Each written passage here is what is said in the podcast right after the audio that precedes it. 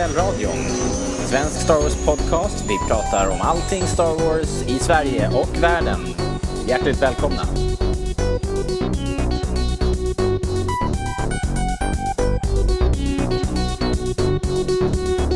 Okej, hej och välkomna allihopa. Hjärtligt välkomna till Rebellradion. Uh, eh, vi är en svensk Star Wars podcast. Vi pratar om uh, högt och lågt om allting Star Wars. Det kan vara nyheter, uh, lite rykten, spel, böcker, serier. Allting som har en Star Wars-logga på sig är liksom aktuellt. vi är fans här, helt, helt vanliga fans som ni och det är extremt kul att ni lyssnar och har hittat hit. Jag som sitter här heter Robert och med mig idag har jag Hanna. Hej hej! Hej! Välkommen hem! Tack! Ni har varit ute och, ute och firat semester. Ja, precis. Det var inte något, inget Star Wars-relaterat, bara lite sol och 60-årsfirande. Ah. Ja, ni har inte varit på och eh, besökt några filminspelningsplatser i Nordafrika eller någonting? Tyvärr inte. Ah, Men vi var strax utanför kusten i varje fall. Ja. Och på Lanzarote. ja, nästa gång då kanske. Kanske. Um, Alright. Ja, ni har inte hunnit med så mycket annat Star Wars då i hushållet misstänker jag. Nej, det har inte varit allt för mycket sen, vad var det, några veckor sedan vi pratade senast. Uh, jag har ju kommit igång lite mera på den här Darth Plagueis-boken. Mm. Uh, jag fick ju för mig att bli sjuk när jag hade semester då. så det fanns inte så mycket annat att göra. Men då kom jag igång lite. Innan har, jag, har det gått lite trögt. Men, men jag behövde nog komma förbi den första svepet. För nu, nu är jag igång ändå. Uh, in, inte klar kanske två tredjedelar in i boken eller någonting sånt. Men uh, ja, den, den, tog sig. Det ja. fick fart och jag gillar det rejält faktiskt. Mm, kul. Det ska ja. bli kul att höra. Vi kan, väl, vi kan väl diskutera den tycker jag sen när du är klar med den. För att den, den har varit ute så länge nu. Jag tycker inte vi behöver vara spoilerfria där riktigt. Nej, vi kan nog köra på det. Kul. Mm. Um, ja, jag har jag har ju samlat på mig lite mera grejer här. jag brukar ju, brukar ju eh, berätta vad, vad jag har köpt för någonting. Och förra gången hade jag, vid podden så hade jag skaffat mig ett par vintage actionfigurer från 77. Ja, just det. Jag tänkte... Boba Fett och Leia var det va? Ja, precis. Och nu har de blivit en lite större familj där. Dels så har jag ju lite gamla gubbar. Men de hade jag liksom för några år sedan hade jag inga, inga samlarambitioner så då gav jag dem till, till mina barn. Oj, så de är lite annat skick kanske? Ja, de blev, och då var, då var mina barn ganska små så de blev trashade. De flesta, i alla fall de som var lite gamla och spröda. Och alla vapen, de har ju spridda för vinden. Så att nu har jag börjat om lite grann. Jag har räddat några från barnrummet. Eh, som jag fått köpa tillbaks. Nej! Du behövde muta alltså? Eller till och med köpa i riktiga? Ja, det känns taskigt att bara gå in och plocka dem. Så att jag, har bytt dem mot, mot nyare gubbar. Oj. Så får man väl göra? Eller? Ja, det tror jag. Det, tror jag. det är väl okej. Okay. Ja. Fast jag tror att du blev lite lurad där. Känns ja, det eh, tycker jag. Nej, jag, tycker, jag tror alla är nöjda faktiskt. Ah, okay. Det är en bra deal. Ja, dina eh. barn fick först vintage Star Wars-figurer och sen så fick de nya Star Wars-figurer. Exakt. Ja. Och, och du hamnar på plus minus noll. Ja, ungefär. så det var okej. Eller eh, det gjorde jag inte. Jag, jag får ju betala dubbelt. Ja, okej då. Det är en ja. dålig affär. Men, men i alla fall. Ja, men vad kul. Så du börjar få igång en samling helt enkelt? Ja, jag har ju massa nyare gubbar. Men nu kompletterar jag upp då de här gamla som jag lekte med på 80-talet. Och då kör du favoriterna eller kommer du försöka samla liksom Gotta Catch Em All? Nej, jag ska ta de 12 första, de som kom först. Ah, skojigt. Ska jag rikta in mig på. Så senast kom här en liten R2. Min gamla som jag lekte med, den, den har bara ett ben. Så att nu har jag köpt en. och, Fast du har ju viss charm också med bara ett ja, ben. Ja, lite trashad. Och Obi-Wan. Eh, gamle Obi-Wan med sin eh, ljussabel så här som man petar ut genom underarmen. Liksom det är som en, den, själva det utfällbara bladet är liksom gömt i underarmen på gubben. Oj, vad späckligt. Så man eh, petar fram den och så tittar den fram ur, ur, eh, hand, ljussabelns handtag. Ah, det var ju en otippad finess, tänker jag. Ja. Eller jag, jag visste inte att de var så komplexa. Ja, fräsiga. Skojigt. Ljussabeln blir ganska kort. Den blir liksom bara en, en aln. Ja, en, en underarm helt enkelt. ja, exakt. Men, eh, men det är trevligt. Ja. Om du hade kollat noga på den här filmen du fick låna så hade du sett att de riktigt gamla, de först, allra första första, de hade liksom, de var så här double telescope. Så de hade alltså den där ljussabeln som, som jag berättade om nu som man puttar ja. ut. Men sen hade den också en tunn, tunn, tunn plast eh, ah, bit som man liksom sen då kunde som en teleskop ja. eh, dra ut ytterligare. Låter lite som sådana här ljushavlar man i varje fall förut kunde köpa. I samband med episod 1 så köpte jag och min kompis en varsin sån här som bara är ett handtag och så liksom skakar man fram den så kommer Exakt. hela sabeln ut. Ja. Jo, samma tanke. Fast den här lilla rackaren då var ju väldigt ömtålig och eh, så det slutar de med ja. eh, ganska raskt. Eh, ja, jag yes. har inte köpt ja. någonting för att jag är ju inte riktigt någon merch-person. Nej, du sa Så att jag konsumerar, vad säger man, serier och böcker och sånt där istället, men inte, inte prylar. Så det tycker jag är helt okej. Har du, jag har också läst en bok förresten. Jag ska recensera senare här ah. i podden. Jag orkar inte skriva någon recension så jag tänkte ta det i podden. Den, den, heter Empire och Rebellion. Eller Empire and Rebellion. Vilken... Honor Among Thieves. Så man kan ana vilken tid det rör sig om, antar jag. Uh, yes, det är... Ja. Um, just den här utspelar sig efter Episod 4. Alltså mellan, innan. De har inte, ah, hitt, ja. De har inte hittat Hoth-basen än. Oh, spännande. Och det är fokus på Han Solo. Okej, okay. ja, det ska bli kul att höra. Yes. Ja, men då så. Då tror jag vi eh, drar igång den här showen och eh, går vidare till nyheterna. Kör på.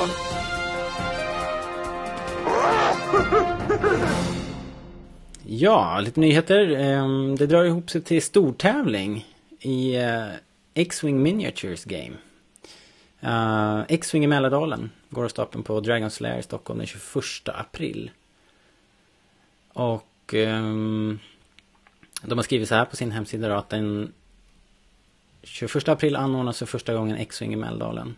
Turnering som är lika mycket till för de som har spelat innan som de som aldrig har lyft figurerna tidigare.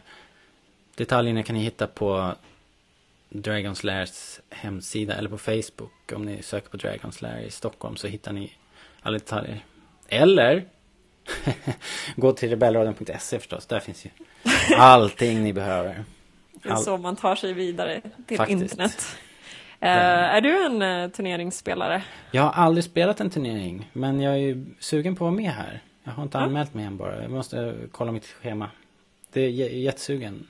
Du är ju, du är ju, lyssnare kanske kommer ihåg, du är ju faktiskt eh, expert också. Du har ju en förening tillsammans med Erik och Patrik och några till i Uppsala. Ja, precis. Uh, ja, nej, men Starfighters har anordnat två turneringar hit. Så faktiskt den första turneringen vi hade, det var ju den som mer eller mindre skapade hela föreningen för att uh, det var ju bara liksom ett sätt att försöka hitta folk till att börja med. Och då dök det upp några på en turnering och sen så kunde vi skapa en förening utifrån det och sen har vi bara växt och växt. Mm. Uh, så från början var det ju det var liksom vårt allra första möte och det var också första gången vi träffade Patrik då som vi umgås väldigt mycket med nu då. Uh, så det, var, det var en jättelyckad tillställning. Uh, så det är jag jätteglad att jag var med på. Men efter det så känner jag kanske inte att jag är så intresserad just av turneringar. Aha. Jag har varit med och anordnat den andra turneringen vi hade då. Uh, och det tycker jag nästan mer om att stå på på domarsidan. Liksom. För då hinner man också gå runt och titta på matcherna och mm. man hinner liksom hänga med i spänningen. Annars blir det så mycket att man bara får fokusera på sina egna matcher och så är det inte så mycket mer. Så, eh, men mycket av det jag tycker är kul med turneringen det är ändå liksom att samla många människor, prata X-Wing. Eh, Mm. Och, och liksom få, få personer att spela mot andra än vad de brukar spela mot. Och, där. och då kan det vara ganska kul att bara stå och titta på och se vad som händer. Ja, alltså jag är förvånad. Jag, jag fick ett tips eh, att eh, kolla på världsmäst, eh, världsmästerskapet som gick eh, av stapeln i USA. Det var ju något som, eller ja, de, de gjorde en liten webbsändning av det förstås. Ja, just det. Och eh, så den matchen finns att kolla på. Vi kan lägga den i våra show notes här så mm. ni kan ni andra kan eh, kolla på hur, hur spelet ser ut och hur det spelas. Uh, och för, för mig då som, som kan spelet så var det väldigt engagerande faktiskt. Det var alltså betydligt mer spännande än jag någonsin hade trott. Att se den här matchen på, i efterhand på video. Ja, jag har inte sett just den här finalmatchen, men de har ju lagt upp flera från den tävlingen och från andra tävlingar med liksom samma koncept. Det är ju eh, ganska bra kommentatorer. Eh, de har en del grafik som gör att man liksom hänger med, fattar vilka kort som körs och ja. vilka skador som har tagits och så där. Så det är liksom väldigt tydligt och enkelt att hänga med. Så att jag ja. rekommenderar det absolut också. Jag vet inte hur en helt oinsatt upp, skulle uppfatta det faktiskt. För det, det är klart det är en viss, ett visst lingo, eh, viss, vissa begrepp som flyger omkring och så. Så att har man lite insyn så är det ju superkul att, att se det faktiskt. Otroligt mm. välspelad match och jämn, otroligt spännande. Ja, jag måste Faktiskt. nog se den där. Annars tycker jag, flera av de andra jag sett så märker man att det körs väldigt mycket matcher på en och samma dag. För att det brukar vara liksom från semifinaler och finaler de filmar just. Och då är det här liksom femte, sjätte matchen på en dag eller motsvarande. Så det kan liksom vara efter midnatt som de spelar den här. Ja. Och då märker man liksom att alla börjar göra misstag. Liksom att så här, de glömmer, glömmer detaljer och gör regelbrott och liksom ja. sådana saker. Så att, jag tror inte i den här matchen, som på videon tar nästan en timme tror jag jag tror inte att det är ett enda sånt... Jag tror inte att de gör någon miss alltså. Ja, alltså att de glömmer. Jag tror inte de glömmer att lägga ut eller... Inte vad jag kan komma ihåg i alla fall. Mm. Så att Nej, de, de var otroligt fokuserade och uh, flera liksom drag som, som jag aldrig hade sett förut. Så det var coolt. Ja, roligt. Ja, då ska jag definitivt se till att se den där matchen.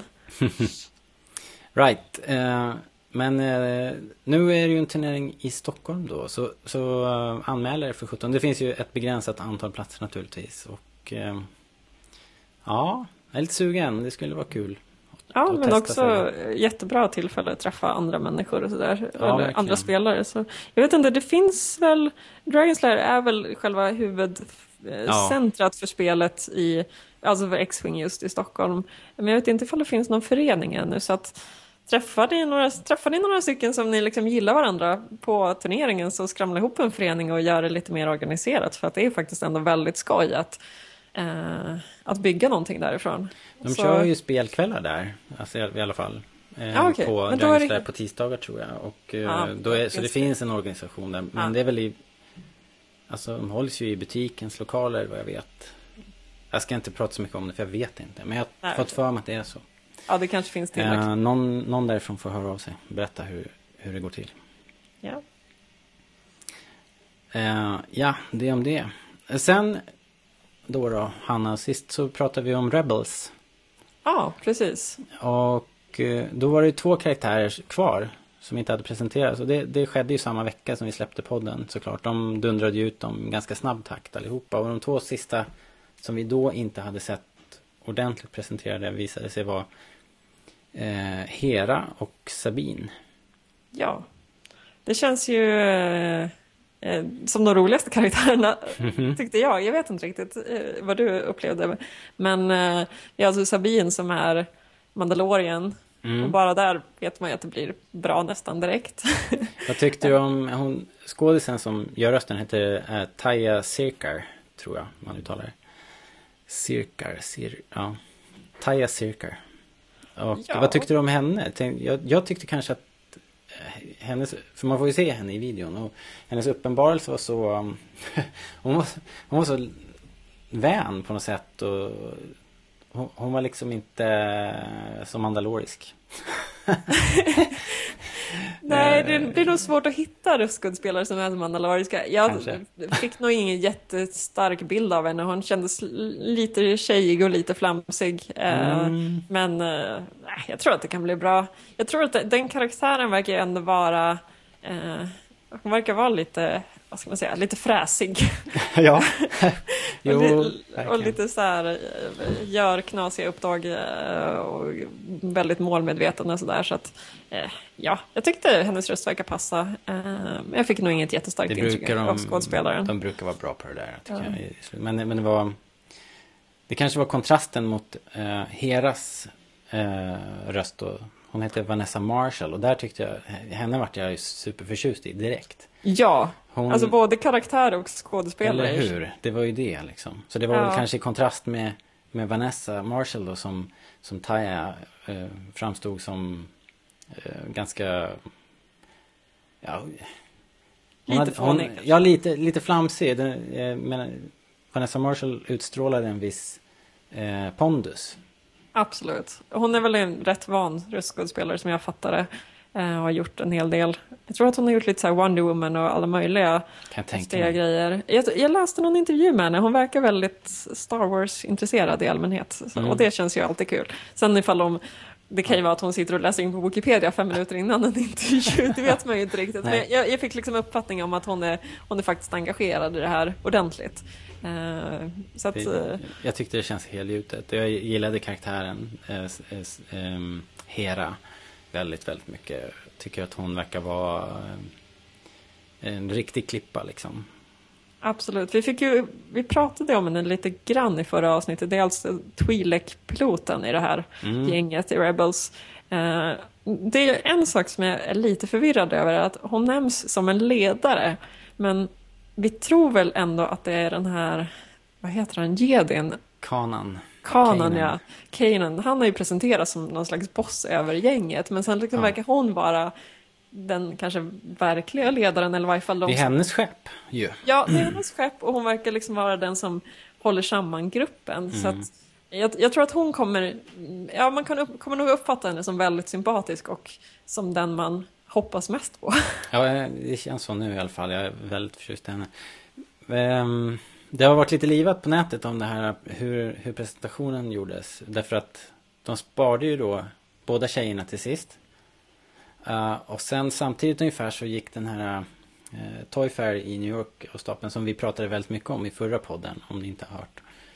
Uh, där det presenteras leksaker för uh, kommande året och inga actionfigurer på de här båda.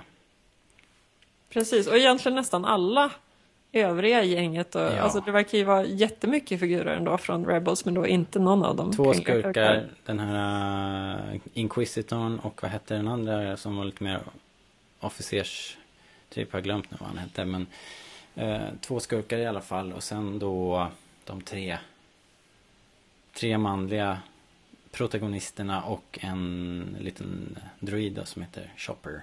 Precis. De kommer och det kommer skepp och grejer men inte de här två. Så man kan, inte, man kan liksom inte skaffa hela gänget på en gång. Nej, det är lite synd. Jag vet inte, alltså det här med just... Eh, alltså jag kan tänka mig nu att vissa av lyssnarna kan känna lite så här, men varför spelar, vad spelar det för roll att ha tjejerna sist och att skippa och ha eh, tjej-actionfigurerna och sådär. Och, och liksom på många sätt kan man säga att nej, det spelar kanske inte så stor roll. Det, som, det vi ändå fått reda på det är att i och med att det ändå blev så pass mycket liv angående att det inte kom några eh, actionfigurer eh, för Sabine och Hera så har de ju kommit ut direkt med att jo men det kommer, men det kommer bara lite senare. Mm. Eh, så det behövde de ju liksom ändå säga direkt, så det kändes kul ändå att, att fantrycket har varit väldigt högt den här gången. Mm. Men, men, men jag förstår ju också fans som tänker att äh, vi får en ny serie, man ska liksom inte klaga, men det, det finns ändå en poäng med att visa att alla är inkluderade och tjej fans som gillar Star Wars ja, det är inte alltid så välkomnande trots att det ändå finns Nej. otroligt mycket tjejer som gillar Star Wars. Alltså, de, nästan fler, jag känner nästan fler tjej Star Wars-fans än kill Star Wars-fans. Så att för mig är det helt självklart att de finns där i varje fall. Uh, vi så... har ju på, på Rebellradion, om, om man ska kolla vår statistik så är ju en tredjedel tjejer ja. som gillar oss på Facebook. Så det är ju inte, det är liksom inte en liten osynlig grupp. Sen, sen är det ju såklart att, jag menar jag som tjej kan ju till exempel älska manliga karaktärer också. Men, men, det, är lite, det handlar om representation och det handlar om lite att, att tas på allvar. Så, att, så att det, det finns en poäng, tycker jag i varje fall, att, att liksom påpeka att hmm, här verkar det vara någon slags särbehandling.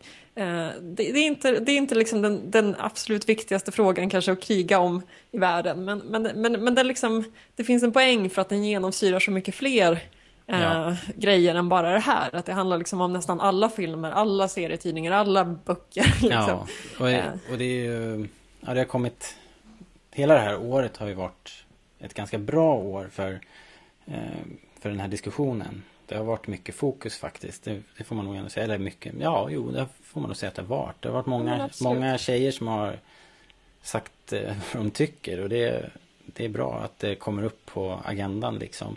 Och mm. senast nu i dagarna här så kom det ju två debattartiklar som jag läste om. Alltså, ja, tre då om man räknar med, vad heter hon nu um, som vann en Oscar här? Mm, ja, bra research. Jag, vet, jag, vet, inte riktigt vem vi pratar om nu. Uh, nej, hon spelar ju Galadriel i Ringen-filmen. Jaha, ja. Uh, Kate Blanchett. Kate Blanchett vann en Oscar och... Uh, nej, ja, jo. Gjorde hon väl va? Ja, ja. just det. Mm. Ja. och höll, ett, höll ett tal där på scen då, att det, det liksom...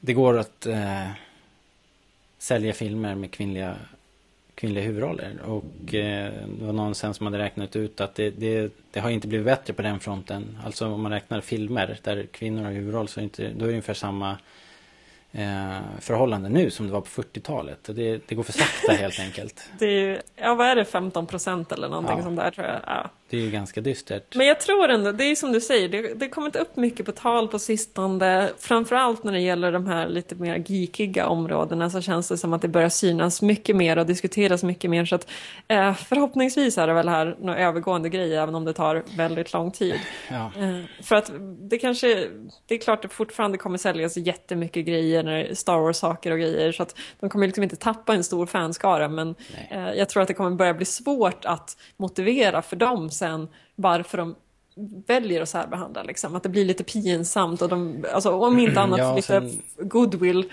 eh, så, så, måste de ja, se till att det blir mer jämlikt. Det är ju halva befolkningen. Det måste ju, ja. gå, att sälja, det måste ju gå att sälja jävligt mycket grejer om man inkluderar alla. Tänker ja. jag. Det, det, gäller ju bara göra, det gäller ju bara att göra rätt grejer. Mm. ja, vi får se vad det blir ja, med de där. De kommer i alla fall, det sa, sa du kanske. Ja.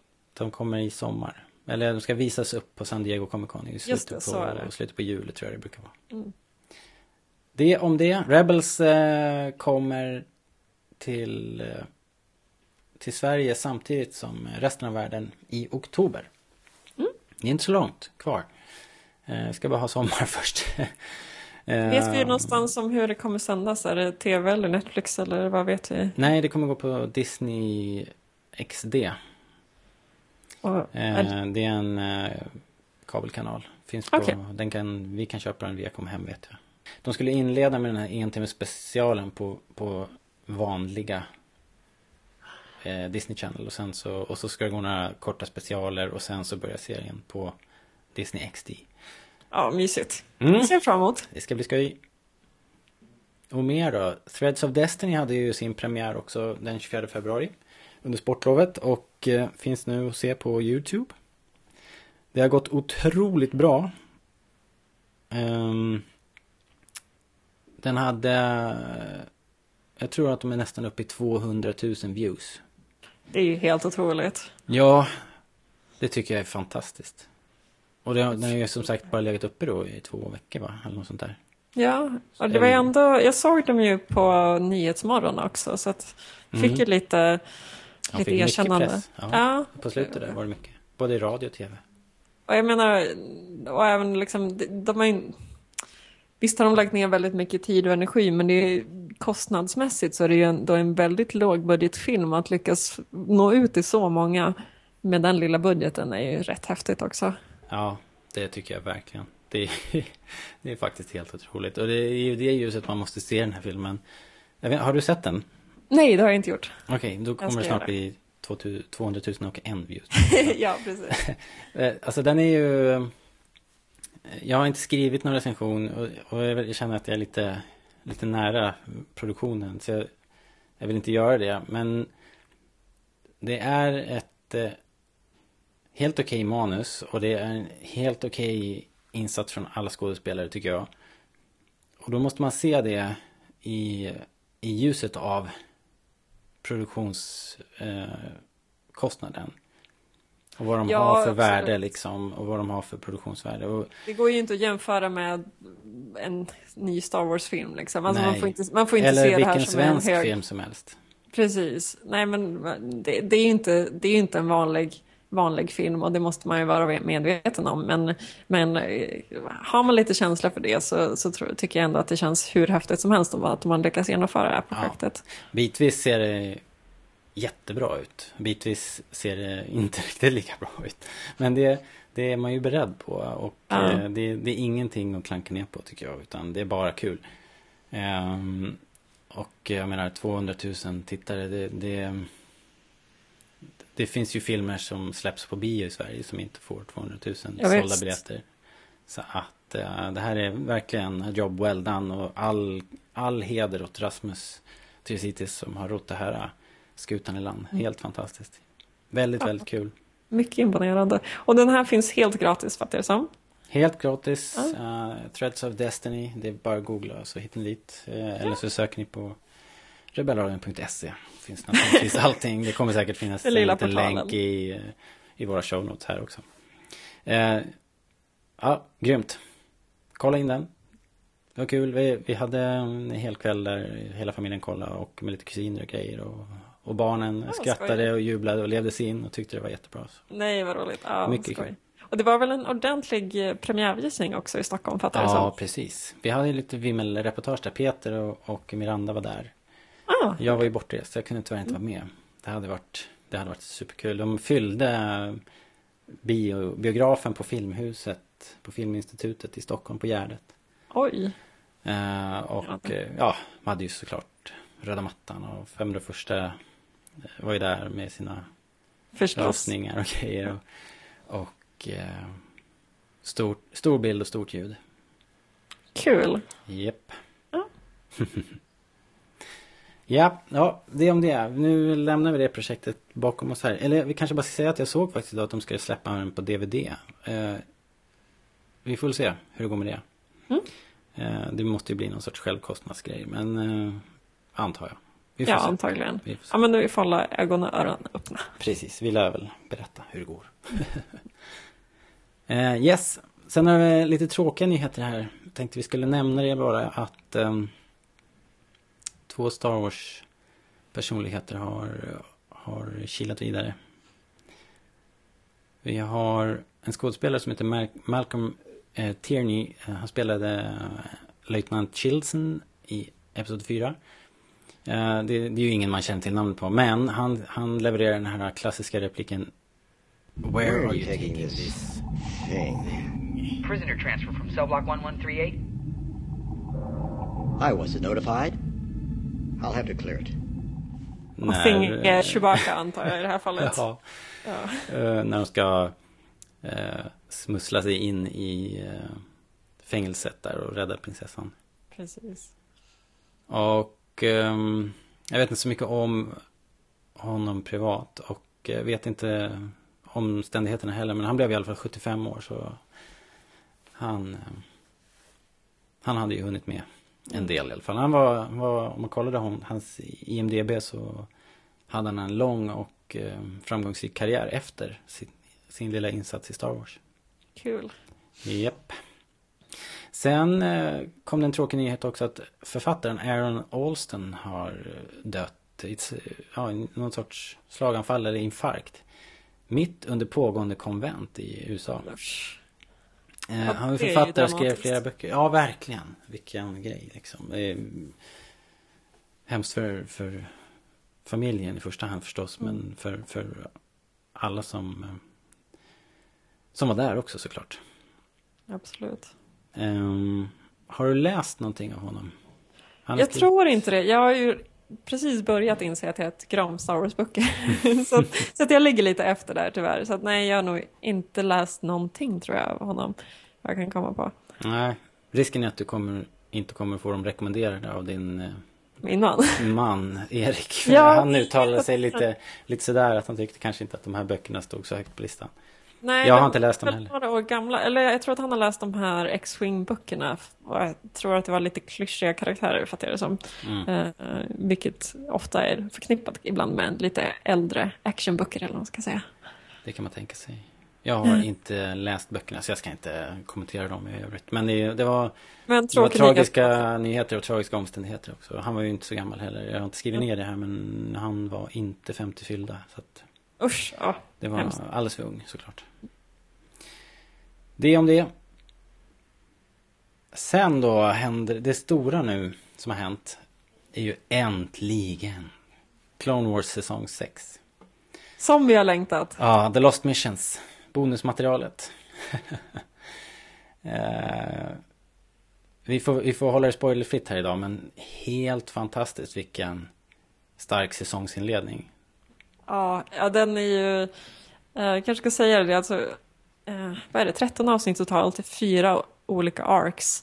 Eh, det finns en trailer ute där man kan få en liten snabb känsla för vad det handlar om. Yoda, my old friend, it is I, Qui-Gon Jinn. The voice I hear does not come from within, but speaks from beyond. You must complete what I could not. Come to Dagobah. The answers you seek are here.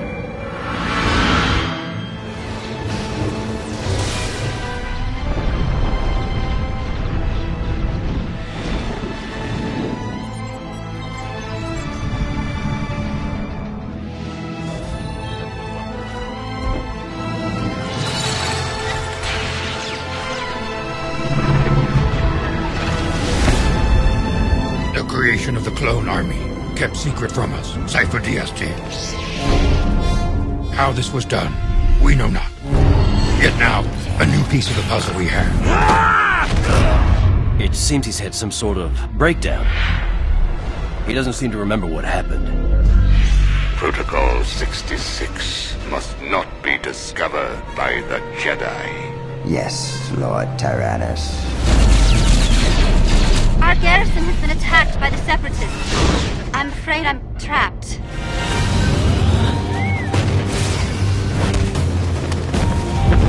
Senator Amidala, you are under arrest for espionage. You must face the gravest of journeys to Moribond, the ancient homeworld of the Sith.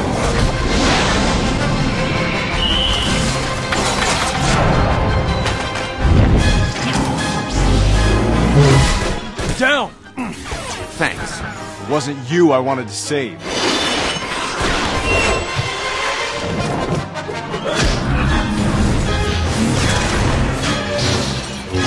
There must be a hundred droids in that hangar. This is stretching it even for you, sir. Rex, you're beginning to sound like Obi-Wan.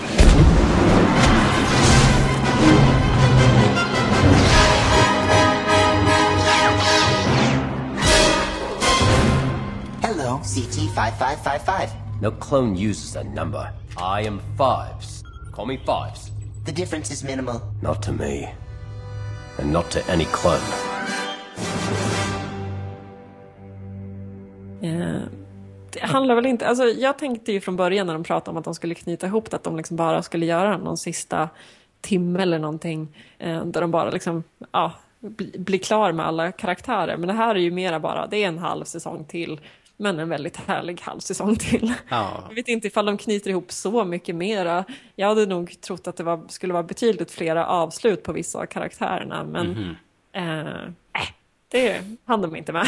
Nej, det var ju Det var ju liksom inte riktigt tänkt så här utan det bara blev. Det här är ju Det här är ju verkligen bara eh, bonus att vi får det här ändå. Och de har ju ändå varit De här två, två av de här fyra arken är ju rätt tunga ämnen ändå.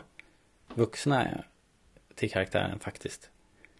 Då Eh, syftar du på uh, arken med fives antar jag? Ja, som behandlar eh, kloner och eh, Order 66 som framgår i trailern.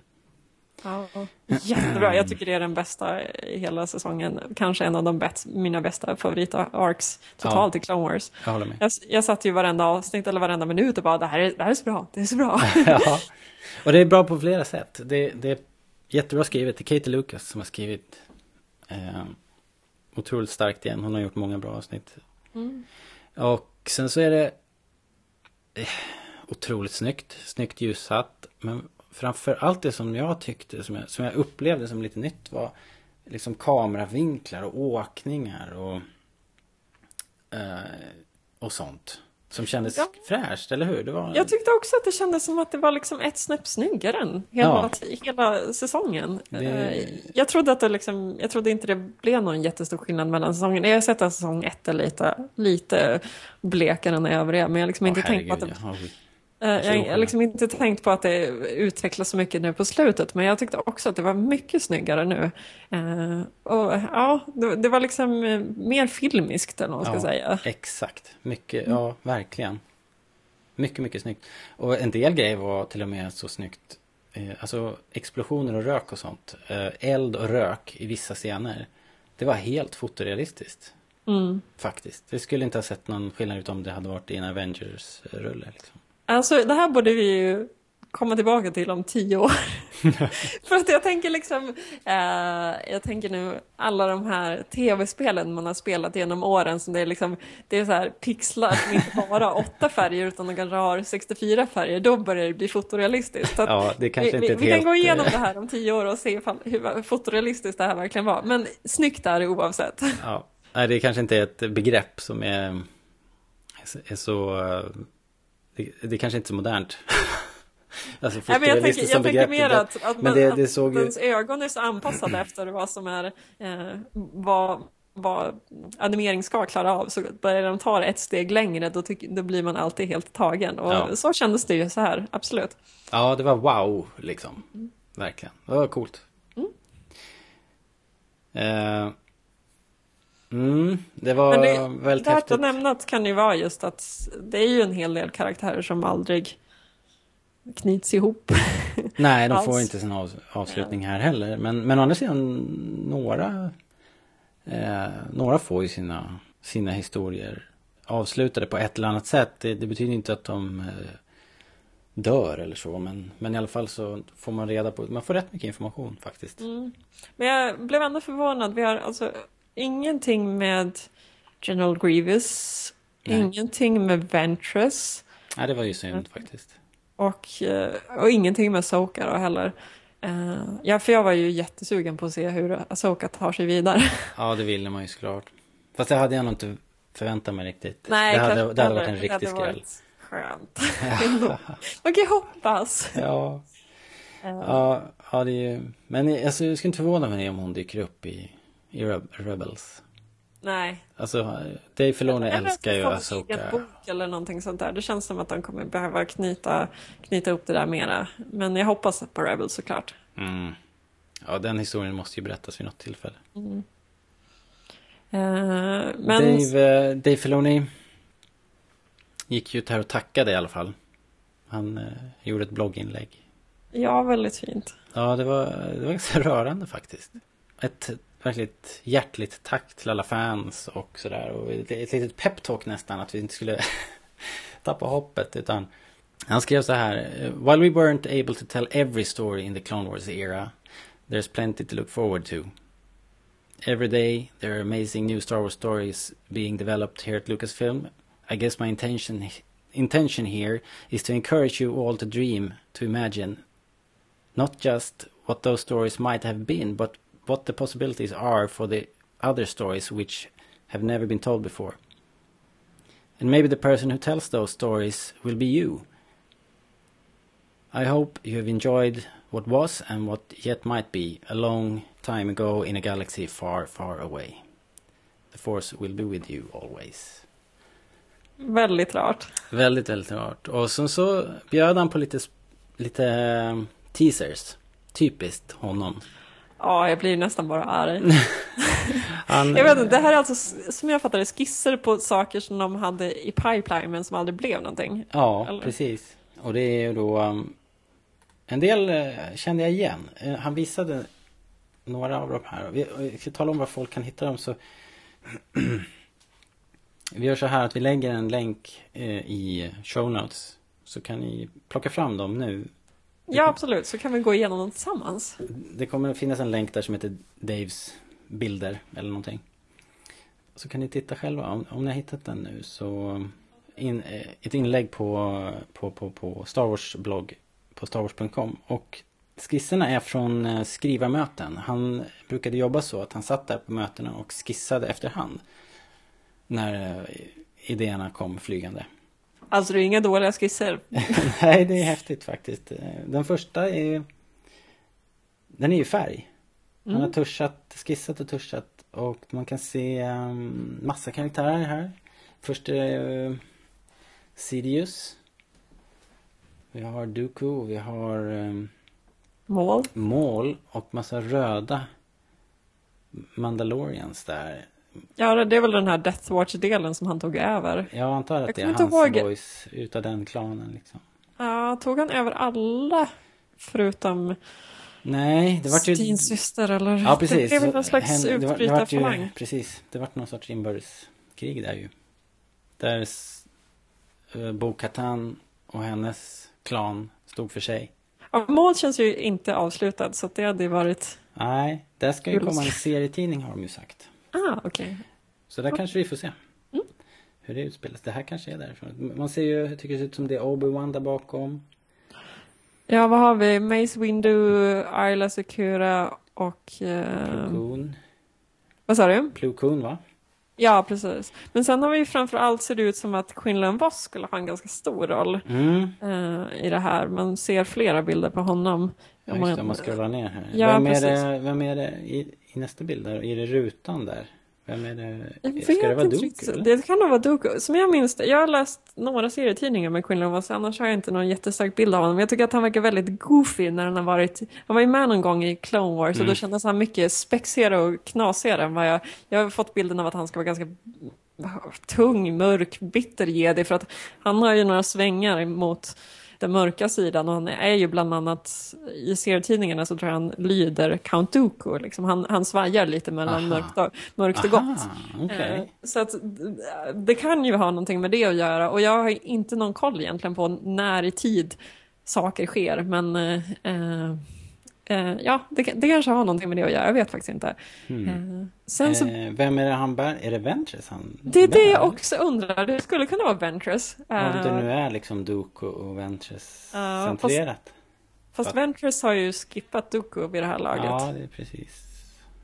Ja, jag vet inte riktigt. Han har ju också, jag tror att en av anledningarna till att han svajar så mycket mellan mörkt och gott det är ju att Queen of Us har också någon slags lover, eller någon Mm. tjej som han tror jag skaffar barn med och sånt senare. Mhm. Eh, han, han lyckas ju fly undan Order 66 så att... eh, ja. Enligt eh, vad? Enligt- Eh, ja, inte vet jag, enligt Wikipedia, vilket betyder, jag har ingen aning vilket Ja, det medel alla källor att, då. eh, Ja, det är alla eh, Men i serietidningarna så har han sin tjej liksom, men hon ser inte ut sådär vad jag minns. Jag kan inte men, se något hår på den här tjejen. Så att det Nej, precis. Ja, kanske. Ventress. Kanske, kanske, kanske. Hade varit kul. Eller Hon saknas ju som sagt i säsong 6, de första avsnitten, de vi fick se. Ja, Så att, precis. någon gång borde hon ju dykt upp. Eh, som jag fattar det, man tänker ju att, en, eller jag, jag skulle gärna velat se Quinlan Voss lite mer för att han just är en av de här mörka delarna av Jedis, alltså att han, han svajar så mycket och byter sida och lite sånt där. Så- Så det hade, det hade varit kul att få se lite mer av honom, men samtidigt kan han väl inte gå in på hur många karaktärer som helst.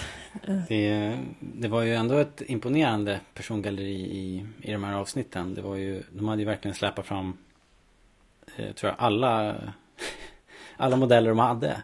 Ja, visst. Kändes det som. Utom, Ja, de- utom ja, kanske möjligen um, Darth Maul och, och de här som Ja. vi nämnde nu. Men ändå, det var, det var väldigt mycket folk med. Lite kändes det som att de bara ville visa upp ansiktena. Det kanske inte var ibland. så att alla fick Ja. så mycket roll, men ja, absolut.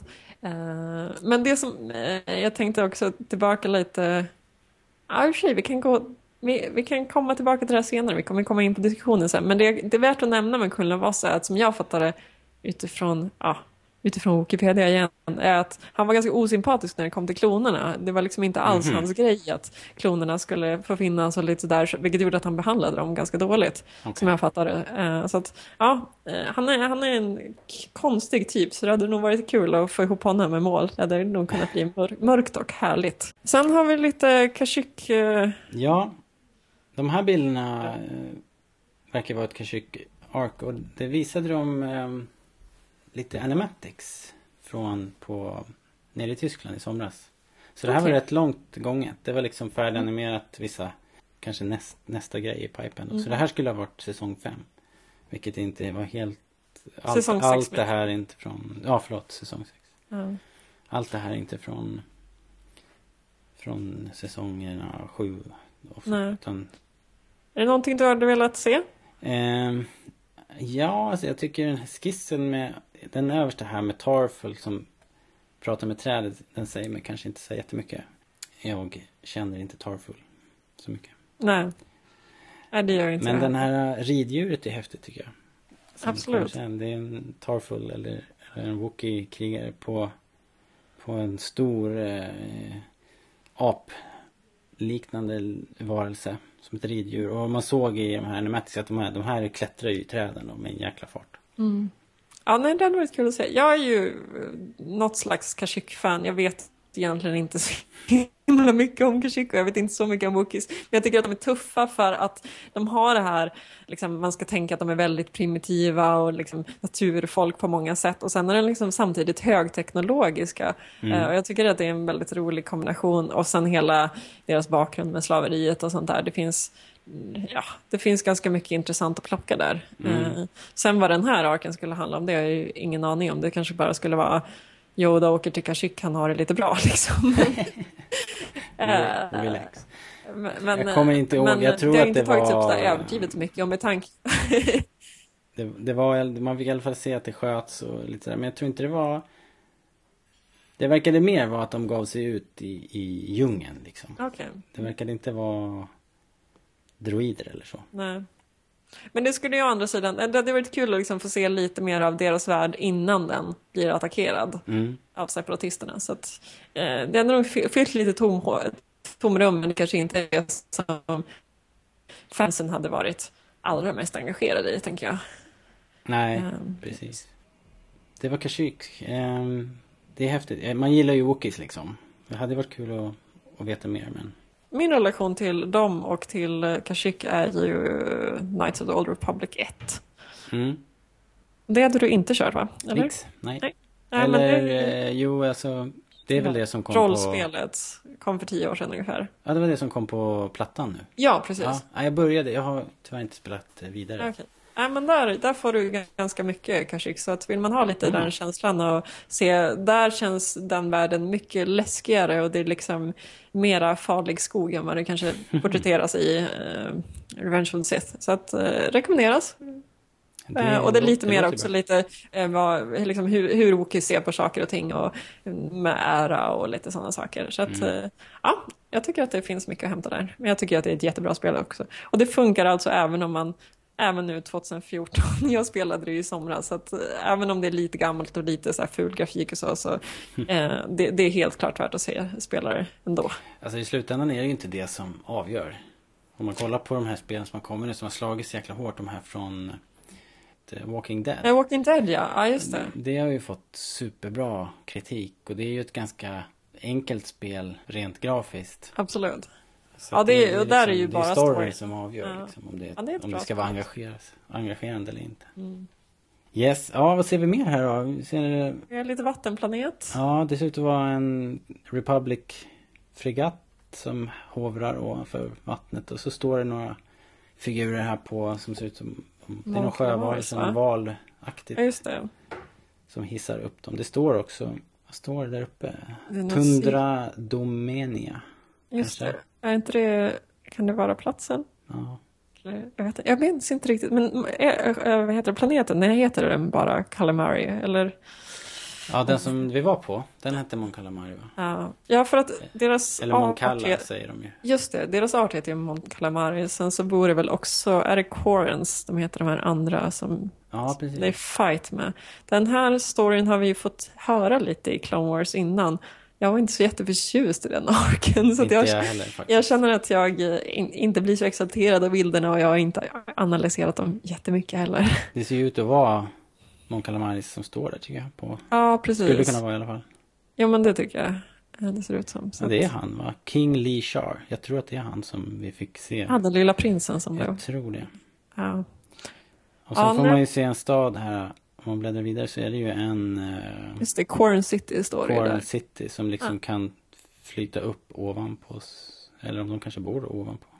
Den verkar de flyta verkar- ovanpå. Står, det står här Quarren City above water. Står. Ah, så kanske kan både upp och ner. Mm. Eh, Det enda som jag tycker kan vara lite intressant med det här, det är just att det är liksom två arter, eller två raser på en och samma planet, som, där den ena är relierad med separatisterna och den andra med eh, Republic. Mm. Eh, så att där förstår jag ju liksom bråket och tjafset, men eh, jag tyckte, ja, hittills har det inte lockat mig så jättemycket. Mm, nej. Det var ju bitvis väldigt snyggt i den arken också. Men det, dels så gillade jag inte den här nya eh, hajrasen som de introducerade. Som var, som, som var eh, konstig. Alltså det finns ju rätt mycket sånt där i Star Wars annars i och för sig. Alltså raser som påminner om djur och så. Men Tamsen tror jag han hette blev för mycket tyckte jag. Ja, jag tyckte också att det blev lite fånigt. Ja. Ehm, Och sen var det lite andra grepp. Så Så, den, den kändes lite slarvigt skrivet har- och sådär. Nåja. Men vi har ju nu i sam, det som liksom ligger i, som i samma ruta som antagligen har med samma ork att göra, det är ju Padme ser ut som en liten skyttel. Mm. Eh, så att jag antar att, hon var ju också med förra gången i den här arken. Så att det känns lite mer som att det här skulle vara någon slags, eh, ja, deras eh, obligatoriska politik-ark. Ja. då får hon ju alltid vara med och ta den bördan liksom. Ja, här ser hon ju i och för sig ganska sporty ut. Det är inte så officiell klädsel. Nej, det är eller sant. så. Men hon ska ju under vatten, det blir så jobbigt med alla klänningar då. Ja, det är sant förstås. Det går inte att ha det i en torrdräkt. Ja, jag vet inte. Nej, Eh, Den här fick vi också se faktiskt nere i Tyskland. okej. Kommer jag ihåg. Den är ju ganska färdig skiss. Ganska ren skiss. Ja, det stämmer. Eh, mycket mer koncept, eh, alltså mycket mera de andra är ju verkligen snabba skisser som man kan tänka sig Mm. att han gjorde vid bordet. Den, här ser mer ut som han har setat och pulat lite med. Precis. Helt Men sen okej. kommer vi ju till eh, Ja, det här ser häftigt flera spännande rutor här. Mm, Eh, verkar vara en riktigt Bounty Hunter-ark här. mm. Ja, Det är ju, det lär väl vara Cad Bane och uh, Boba Fett. Boba va? tänk.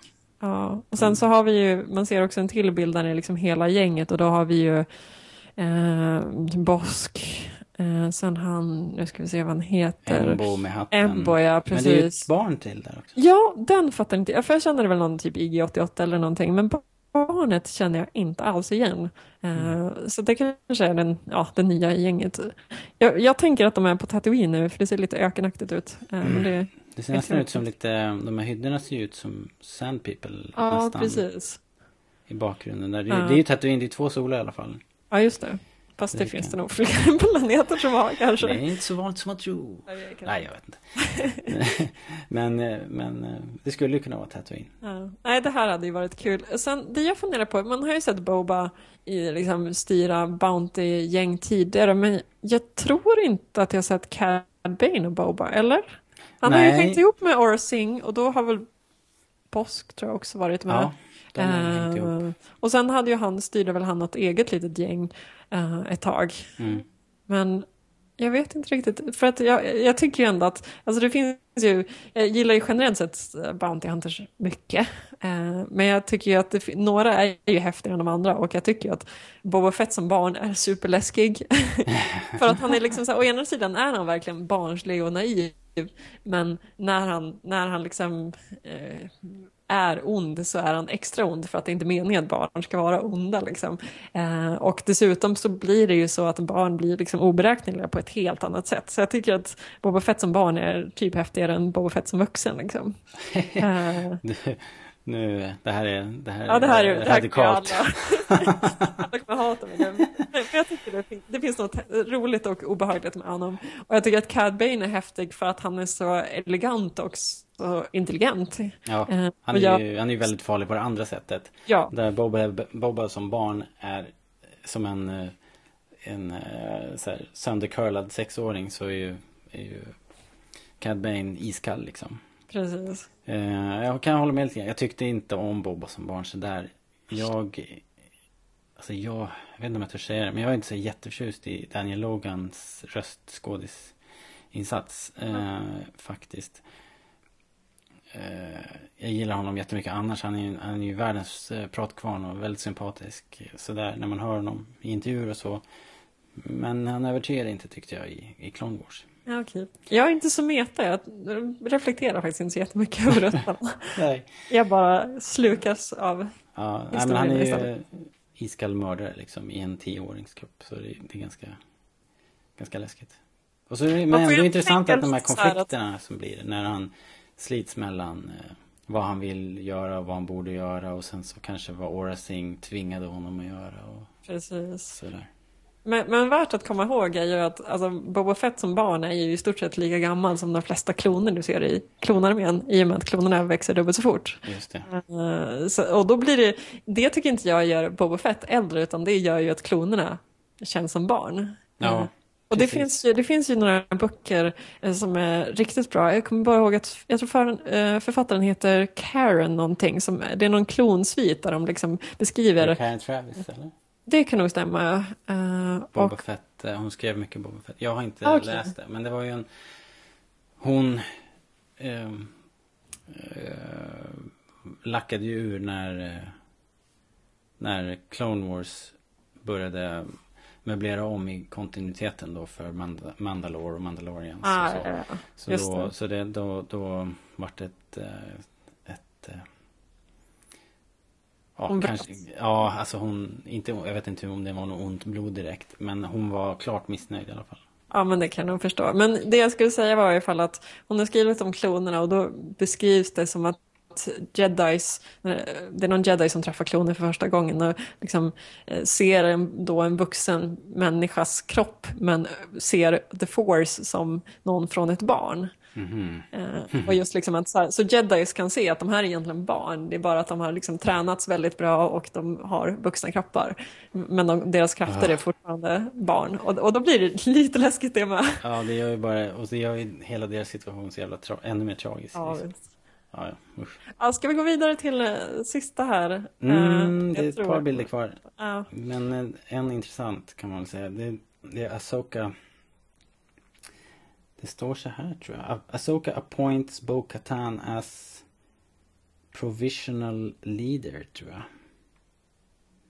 Provincial leader kanske. Alltså att på något sätt. Undrar om, jag- om de är tillbaks på Mandalore här kanske. ja, det kanske är deras försök att få tillbaka Mandalore helt enkelt. Ja, precis. För att eh, sen kommer För man får ju också, som jag ser det, så verkar Asoka, eh, Asoka verkar ju ha eh, kontakta Rådet här. Rådet, ja. Eh, och det, de det är- känns ju kul i sig att hon tar kontakt med dem, för det känns ju som att det borde vara en väldigt känslig sak för henne. Eh, men det skulle väl vara just om hon tänker sig då en mera rejäl invasion eller motsvarande, då är det inte helt otippat att de behöver eh, Jedi Orders, deras hjälp. Ja, frågan är om hon är där om om hon är där och kan utse ledare till höger och vänster då, då känns det som hon är där med mandat. Eh, Så frågan om det här utspelas före eller efter säsongsavslutningen, Just säsong det. 5. Just det. Det kan ju ha blivit omkastat, att det här Ja, var en ark som skulle ha kommit som, alltså på något sätt. Ja. Vem, vem vet? Och nej, nu förstör du lite här. Jag hade ju hoppats på att det här är liksom Asokas nya väg, att hon börjar eh, få Ja, kontakt med alltså det alla. kan det väl ändå vara. Hon kan väl, hon kan ju ha blivit någon special, eh, special envoy för, eh, hon kan ju ha blivit politiskt aktiv eller jobbat med Padme till exempel eller någonting. Det Ja. vet man inte. De, de har ju bra kontakt. Jag skulle, jag skulle gärna sett en, en ark med Soka, Bo-Katan och eh, Ventress ihop. Ja, jag tror att det skulle kunna bli riktigt mycket tuffa saker där. Eh, men det stämmer nog att det kan mycket väl vara, det här skulle mycket väl kunna vara långt innan säsong fems avslutning. Ja, kanske. Jedi-rådet står ju, de är ju inte i sin Jedi Council här. De verkar vara ute och röra på sig. Ja, precis. Hmm. Och sen är det ju Darth Maul här i, i en skrud som är väldigt lik eh, den han har i Episod 1 va? Ja, det tycker jag. Kanske bara Någonting är sånt. studie. Kanske inte så mycket med något, någon ark att göra. Och sen eh, släpper han en liten bomb på slutet här. då. Echo. Echo is alive. Står det. Ja, var kom det ifrån? Ja, verkligen en blixt från klar himmel. Jag, jag behövde ju gå tillbaka och kolla när är egentligen Echo dör. Eh, jag vet nu vilken, vilka avsnitt det är. Det är ju när de är på det här fängelset och Mm. man får träffa Tarkin första gången. Det. Och jag har liksom för mig, dör han i någon slags explosion på slutet eller? Ja, de gör ju ett utbrytningsförsök där och ska springa ut till en skyttel och så är det en massa kanoner som skjuter sönder det där skeppet tror jag och det blir en stor explosion. Och där är han i explosionen och hans hjälm rullar fram sådär. Jag vet inte om det är Fives då eller som tar upp den. Någon ja, det är, någon, det, ju- är, ju väl som- Five som är med tror jag, för de var väl ett team de två väldigt länge. Ja. Ehm, ja, det är väl hela den här skåden man får, har fått följa nu. Men tydligen så kommer han tillbaks. Här står han ju. Han ser ut som han har fått något bionic implant här som Lobot typ. Precis, och dels då huvudet men sen kan jag tänka mig armar och ben skulle ju se också ut som att de skulle kanske kunna vara lite mekaniska så det skulle kunna vara att han är bara jättetrasig från topp till tå. Mhm. Ja, Tänker kanske. jag, men ja, jag vet kanske. inte riktigt. Jag vet inte om det är bara i rustningen eller om det ser, Mm. lederna ser lite robotaktiga ut i och för Men sig det vore faktiskt. ju, alltså jag tycker hela den här Domino Squad-grejen och följa den var väldigt härlig. Jag önskar att de hade lagt det bättre i kronologisk ordning, för nu är det ju så att man får träffa dem, att man får ju se Heavy dö, långt innan man får se dem träna första gången. Liksom. Och det minns jag att jag blev lite förvirrad av när jag såg serien. Eh, Men, men ja, och sen att de tog upp Fives då i säsong 6, så det hade ju varit jättekul att få se Echo också. Ja, just det. Jag har nog inte skrivit i våra noter här men de, eh, Lilian Sheep postade ju ett tweet med alla, eh, hela kronologin. Alltså, Ja, just det. Så att du kan, så att du kan Ja. se Clone Wars nu då på Netflix kronologiskt. Det är ju faktiskt jätteskoj. Jag, Eh, Det ska jag göra om jag, om jag ska se det från början, då ska jag se det kronologiskt. Jag har börjat sett det, men jag har nog bara kommit fyra avsnitt på väg kanske. Eller sånt. Men då är det väl lite så här, ja men jag, för, för filmen kommer ju ganska tidigt. Så att jag tror jag liksom kommer förbi de första avsnitten, sen är det filmen och så tror jag några avsnitt till. Eh, jag, jag tror på det. Jag tror att det, alltså visst, det var inte så de kom och det kanske inte ens var så det skulle presenteras. Men eh, generellt sett så är det ju lite konstigt när de hoppar fram och tillbaka i tiden. För det är inte särskilt tydligt när de gör det. Så att, eh, jag tror att det kan bli roligare att se det i kronologisk ordning faktiskt. Eh, ja, jag tror inte det gör något. Det, det är ju en, några hopp är jobbigare än, än andra kan man väl säga. Jag hade inte så stora problem med när det sändes, ut, utom i vissa fall som sagt. Det var, det var något Cad Bane eh, De, be, de, de befriar ju eh, den här Zero. Mm. Och jag tror att Aura Singh åker fast och lite sånt där. Och det har jag för mig att det är lite så där. Hon åker fast och sen helt plötsligt är hon fri. Men Just det, sen dyker hon upp och... Som ingenting. Han har nästan ihjäl... Eh, Padme. Padme, precis. Ja, just det. Ja, just det. det det- ja, det är lite grejer faktiskt som är lite stökigt. Ja. Nåja. Det är ju någon sorts slutnot på Clone Wars. Vi kan väl säga kanske att vi har väl som plan att gå in på varje separat ark lite mer ordentligt. Men att vi tar det inte just nu kanske. Ja. Eh, Så det får ni vänta på. Ja, eh, nu pratar vi om säsong 6, inte Ja. hela serien. Utan vi, ska, vi, vi kommer att podda, vi kommer att göra specialer om, om arken. Och prata lite mer i, i, på djupet då och spoila dem såklart. Så vi väntar tills folk har fått en chans att se dem. De kommer ju till Netflix i Sverige sägs det. Eh, Jag har varit i kontakt med People in Charge. Men ehm, ja, det är rättigheter som ska, som ska till. Och sådär. Men eh, jag tror, att, jag tror att det kommer dyka upp. Mm. Vi får se. Det var det. Slut på nyheterna för den här gången.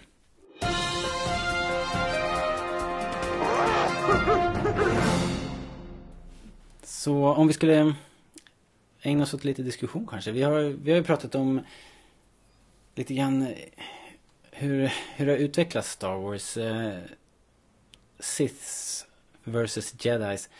Det är inte riktigt så svart och vitt längre som, som det kanske var på 80-talet. Alltså när jag började se på Star Wars så var Jedis var tveklöst eh, goda. Eh, Det fanns ingenting, fanns, fanns liksom, eh, fanns ingen skugga där. Det kändes som att de var bara gott och, eh, och eh, Darth Vader är ju det ondaste av allt ont. men nu när man har sett så mycket Star Wars, både med prequels och framförallt med Clone Wars, så har det här, eh, särskilt Jedis um, gloria har halkat lite på sned känns det som, tycker jag. Uh, och, och, det var kul för du, du tog upp det här vid något tillfälle att um, det, det, bli, det är lite komplicerat helt enkelt. Man, man kan se dem man kan, man kan se på Jedi-orden som, som både korrupt och, och ganska lite creepy nästan. Absolut. Ja, jag tycker, jag gillar ju fortfarande jedi så skulle jag liksom, skulle jag säga vilka jag kan identifiera mig med då är det väl fortfarande jedis men det är också för att jag har någon slags ideologisk bild av mig själv säkert, jag vet inte. Eh, men, men nog finns det mörker där i. Ehm, och, och jag tycker att det bara är, gör filmerna och prequels och allting bättre än vad det var tidigare. Jag tycker att det är superkul. Alltså, alltså om vi tar då originaltrilogin, där de spelades in i en era där, där det var mera svart eller vitt. Och dessutom var det vi som var barn som också bara såg saker svart eller vitt. Ja. Uh, och så är det nog fortfarande. Jag tror att mina barn upplever det så också. De ser ju inte de här politiska, politiska invecklingarna och eh, Sidious ränkesmidande som... Nej. Alltså, eh, det, det, jag tror inte att de riktigt tar in det på den, på den nivån. Utan det, det är fortfarande good guys och bad guys. Det är det som är så härligt med Star Wars, att man verkligen kan se det från helt olika sätt. Att liksom, skalar, eh, skalar man då bort det här komplicerade, ja då får man barnfilmer istället. Liksom, som barn gillar. Ja. ja det gillar jag. Uh, nej men det, fin det finns mycket mörker i Jedi-orden. Vi har ju väl varit och trevat lite innan och det här med klonerna är ju ett stort problem. Det är ett moral, moraliskt träsk. Eh, och det är ju inte så att de, så att de liksom nonchalerar helt i filmerna eller i Clone Wars eller någonting. De vet ju att det är ett problem att här får vi en klonarmé som vi egentligen inte beställde, eh, som vi egentligen inte stödjer, men som nu har vi fått och nu ska vi använda. Och det är slavar och ingenting annat. Ja, det är en så konstig vändning för att de... Det, nu var det ett tag sedan jag såg Episod 2. Men de är ju jätteskeptiska. De vill inte använda den här armén ju.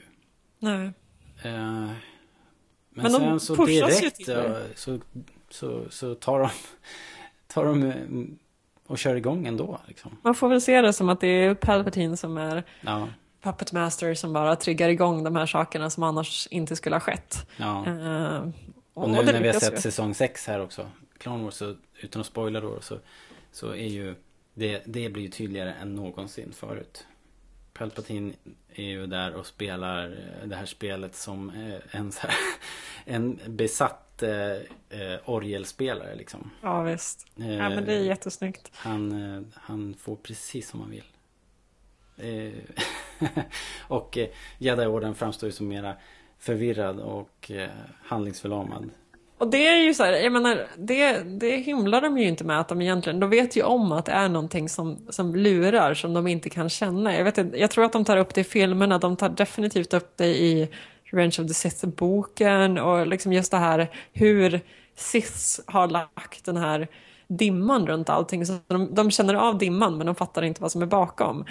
Eh, och, och, det är ändå, alltså, då har de ju ändå visat att de inte har så mycket makt längre. Eller de inte ens kan ana vilka som är onda. Eh, så att, så att ja, det, det, finns liksom mycket, mycket som är klurigt där. De, att de tar hand om klonarmén är, är ett stort problem. Att klonarmén egentligen bara består av en massa barn, ännu större problem. Ja. Eh, och sen har vi också det här med liksom, vad är förväntat av armén efter kriget? Ja, bara det. Vad händer med dem då? Fast de åldras ju snabbt så de kommer ju inte leva så länge. Antar jag. Nej, visserligen. Men, liksom, men det är ju någonting också som tas upp i uh, Karens klonböcker då, liksom att de har ju, klonerna har ju funderingar på det här. Liksom, vi, vi, har aldrig sett någon pensionerad klon. Liksom, vad är det meningen att vi ska göra? Har vi något syfte? Mm. Liksom, kan det bli att vi bara ska disposas? Det kommer ju upp flera gånger i Clone Wars också. Ja. Alltså det är så jäkla bra. Alltså, det, folk har inte förstått det förstått det här alls. Jag hoppas ni som lyssnar på det här blir lite sugna ändå. För det, Eller så blir de bara dödströtta på att vi snackar Clone Wars hela tiden. Men... Eh, ja, men risken får vi ta. Vi, vi, tycker att det är bra. Och, och det, det innehåller jättemycket av det här djupet och de här frågorna. Tycker man att det här är intressant så... Alltså det lyfter ju hela prequel-trilogin. Och, och det är intressant med, om vi ska komma tillbaka till Jedi och Sith, att vi får så mycket detaljer om, om båda de här. Och om Jedis, hur de, hur de tar spädbarn och, och eh, tar till, till Coruscant, på, till templet för att tränas när de är eh, under året väl? Yes. Ja, det är, ja, det är väl i stort sett spädbarn. Spädbarn. Ja. Det är väl aldrig som jag fattar det som att de gör det mot föräldrarnas vilja, men det är ju å andra sidan så att föräldrarna förväntas ge bort barnen jämt. Ja, det verkar det är liksom ingen inte som riktig att de, diskussion eh, heller. Nej, exakt. De, det verkar som att de, de, om man får ett barn som är så här force sensitive så förväntas man lämna bort dem. Det är ju otroligt hemskt. Ja. Och sen just att det, liksom att det är ändå meningen, det handlar liksom inte bara om att man inte får ha sina föräldrar där utan det handlar liksom om att man ska rendera hela sitt förflutna. Och, det, och jag förstår ju grejen, det är alltså så som Jedi-orden och deras filosofi fungerar så, så är det ju det som behövs för att ska man vara väldigt hängiven och inte självisk eller någonting sånt där, ja då kan man inte ha en familj, man kan inte ha en bakgrund, man kan inte ha en annan liten minigrupp som man liksom ger förtur i sina känslor utan då måste det ju vara någon slags stora hela som man tjänar och ingenting däremellan. Mm. Eh, så, så det är liksom helt rimligt ur ett logiskt perspektiv men eh, samtidigt så, så, är ju orden och jedi-filosofin baseras ju ändå mycket liksom på känslor om vad som är gott. Och då, alltså, för, eller när, när jag försökt fundera på det här, vad som liksom verkligen skiljer Jedis och Sith, då handlar det mycket om att Sith kommer man alltid tillbaka till att de är väldigt logiska och pragmatiska. Alltså de, de vill ha förändring och de gör det som behövs för att få förändring. Alltså det som kommer, när det kommer till kritan så är ju, den stora skillnaden är ju att Jedis är eh, helt de, de strävar efter att vara helt osjälviska. Att Mm. inte, det, ja, inga attachments och, och inga ägodelar. Och ingenting, allting ska man bara kunna släppa. Det är ju väldigt långt från, i varje fall den mänskliga naturen. Nu vet jag inte hur det är med liksom de andra Star Wars-raserna, men det känns ju som att, alltså det handlar liksom om att eh, bryta ner sig själv och ta bort väldigt mycket av det som faller naturligt för en. Ja, det är ju alltså att bli en med kraften på något sätt. Att, att Ja. inse att när man, väl, när man är död så uppgår man i, i alltet, liksom, i kraften. Och eh, sen lär de sig till slut och det har vi ju sett att de kommer ju tillbaks. Jedi kan ju ta sig tillbaks. De kan ju bli en... Det börjar väl med, med Qui-Gon. Han kan liksom behålla sin eh, identitet efter sin död i kraften. Precis. Och eh, någonting som Sith aldrig kommer kunna göra för de är eh, helt egomaniacs och, och livrädda för att, eh, för att dö och för att tappa allt de har samlat på sig. All makt och alla tillgångar. Eh, Jag det är det enda som på- betyder någonting för dem. Nu när jag... Ja, just det. Ja, nej, men jag, nu när jag håller på att läsa Plagueis då får jag ju en helt annan bild av Sith såklart. När de plötsligt inte känns så mörka som de gjorde innan. Det är väl såklart utifrån, alltså den är ju skriven som att man ska få någon slags sympati för både Darth Plagueis och hans apprentice som då är Palpatine. Eh, men den är ändå, det finns ändå någonting ganska fascinerande för, över det. Liksom. För dels beskrivs ju också att den stora skillnaden mellan Sith och Jedis det är ju att Sith kontrollerar the Force medan Jedi mera är en del av the Force. Alltså att Sith, ska, tol- eller ska tygla the Force och göra allting de kan med den medan Jedi ska liksom känna the Force genom dem själva och sen få ut någonting av det. Liksom. Så det, det är Det är väldigt... intressant eftersom de har lite olika egenskaper, olika förmågor. Det är, det är intressant faktiskt. Ja, precis. Eh, så, så, att, så att det är ganska olika perspektiv och det känns som att, eh, där, eller där pratas det också just om att jedis, de strävar ju liksom efter eh, att bara behålla det som det alltid är. Medan Sith, i varje fall då enligt då Palpatines idéer så handlar det ju liksom om att de vill ju någonstans. De har ju sett vad de vill göra med eh, republiken och på ett sätt, alltså... Men det är kortsiktigt. Det är ju liksom det som är skillnaden. De, de vill ju samla på sig all makt eh, Ja, visst, i, ju- i sin livstid. Medan i Jedis, eh, som Jedi ser det så tar det aldrig slut. Men ett stort problem med jedis är ju ändå att de, eh, de eh, servar, eller de tjänar republiken som är korrupt. Ja, och, och som inte alls är osjälvisk och som inte alls ser till någon slags eh, högre makter eller god framtid eller någonting. Och där ska de liksom bara eh, tjäna som någon slags verktyg trots att de inte alls delar filosofi. Och då känns det ändå på något sätt att om man då tänker Siths perspektiv där de tänker okej, vi bryter ner det här korrupta, vi tar över makten själv och sen så ser vi till att styra på det sättet som vi själva tror på. Det känns på något sätt mer ärligt, även om det liksom är ondskefullt och mm, maktgalet liksom, så, så är det ändå, eh, det, Fast det är mycket mer så att här det kan vara så att- konst- Ja, men kan, tror du inte det kan vara så? Vi, har- vi har egentligen aldrig sett liksom jedis i, när de är på sin topp.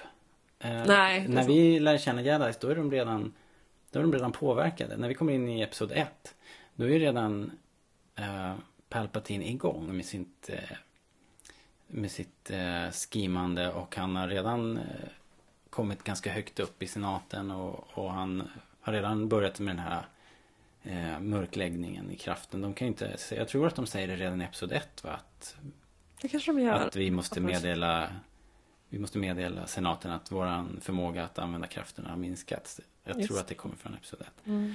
Och, så, att- så vi har liksom aldrig sett Jedi-orden på sin peak.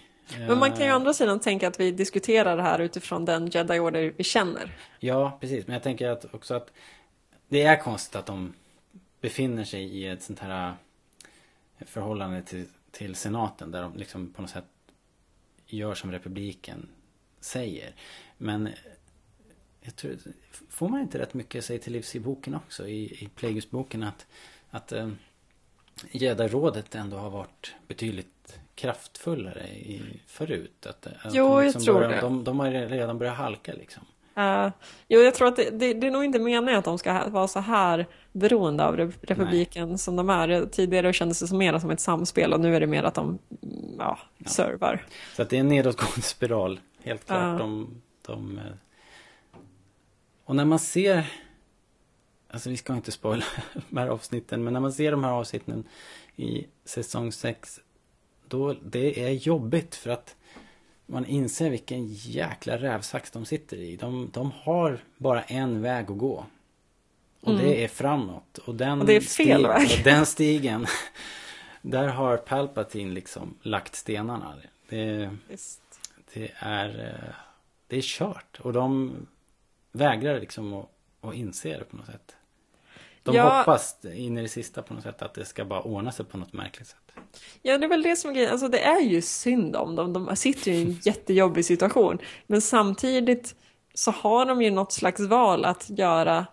Alltså att ta, ta kampen och liksom eh, ta över på något sätt. Men eftersom de samtidigt är så begränsade av sina egna regler och sin egen filosofi så kan de inte göra det. De vet att de inte ska ta makten över republiken. Så då måste de liksom bara anpassa sig efter någonting, eh, liksom ett sjunkande skepp och bara ja men vi står på det här skeppet, ja, ja då får vi väl göra det för att annars så bryter vi mot våra principer. Och när de Eh, väl gör den här statskuppen så är det för sent. Då, Ja. då, är, då förlorar de ju, som bekant. Så att på, det sättet, på ett sätt kan man väl säga att det är väldigt ädelt att de ändå håller fast vid sina principer. Men man kan ju också se det som att liksom, eh, vad är det som säger att man måste vara god mot exakt den generationen som är nu? Kan man inte se det som att så här, eh, vi har ett ansvar för framtiden att se till att republiken hålls samman och, och sköts på ett bra sätt? Liksom? Ja, då kanske man ska bryta mot sina principer för att för att komma dit. Mm. Så det är ju liksom, jag, jag ser liksom ändå ett väldigt stort problem av att de är så principfasta, även om det är väldigt vackert att de är det. Där hörde jag en jätteintressant diskussion faktiskt om just det vad som hade hänt om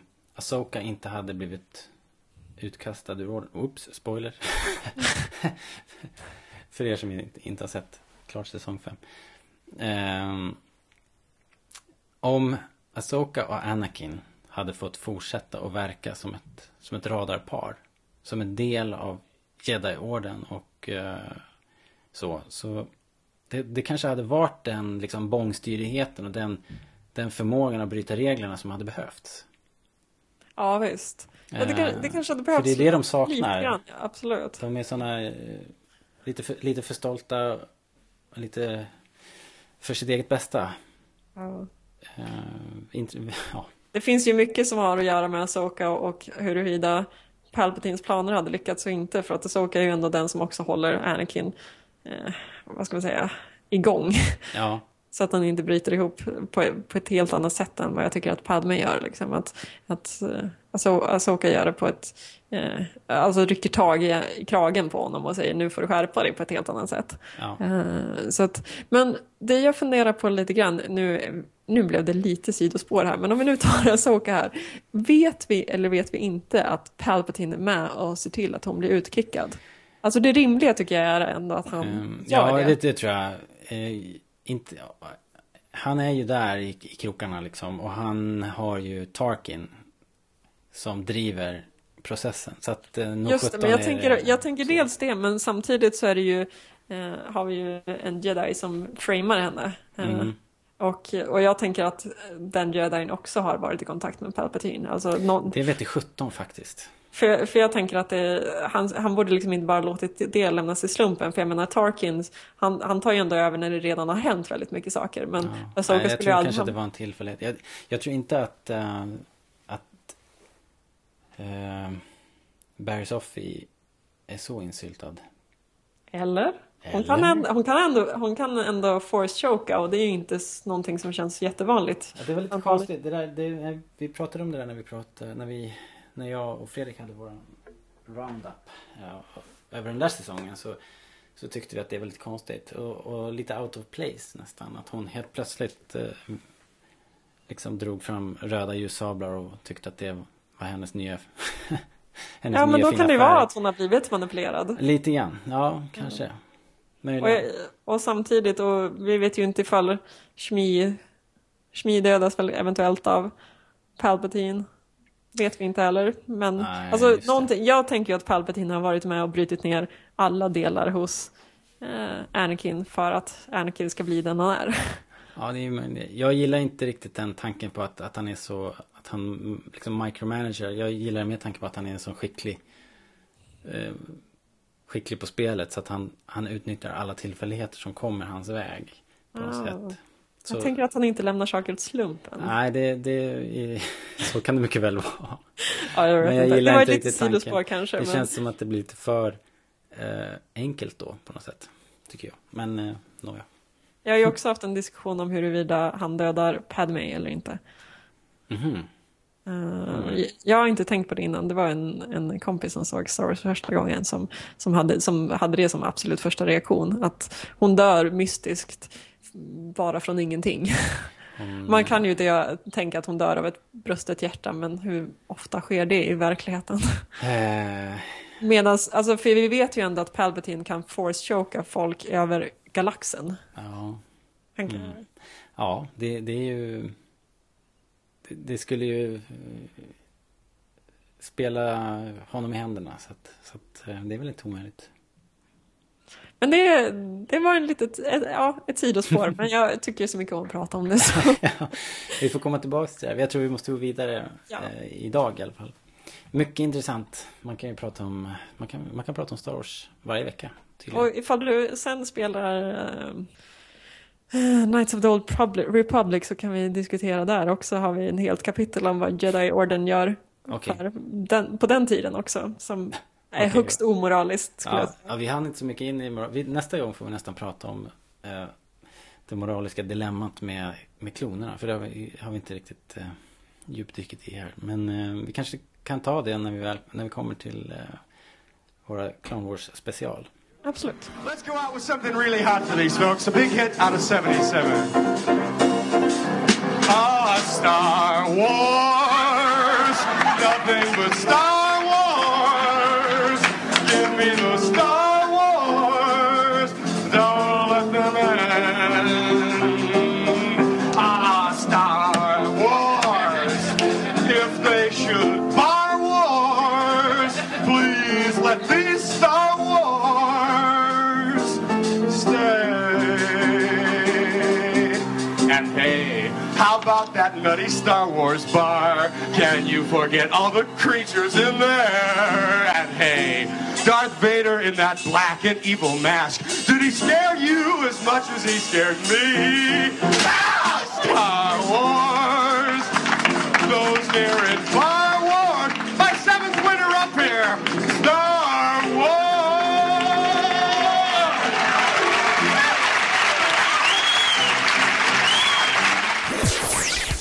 Hörru, vi har en tävling vi måste ta tag i. Just det. Det var kakburk va? Yes. En Death Star kakburk. Det har varit eh, en tävling på vår Facebook-sida som har pågått sen, sen sist vi poddade. Och det gick ut på att man skulle gilla oss på Facebook och så skulle man skriva vilken favorit Star Wars-karaktär man hade och så skulle man motivera det.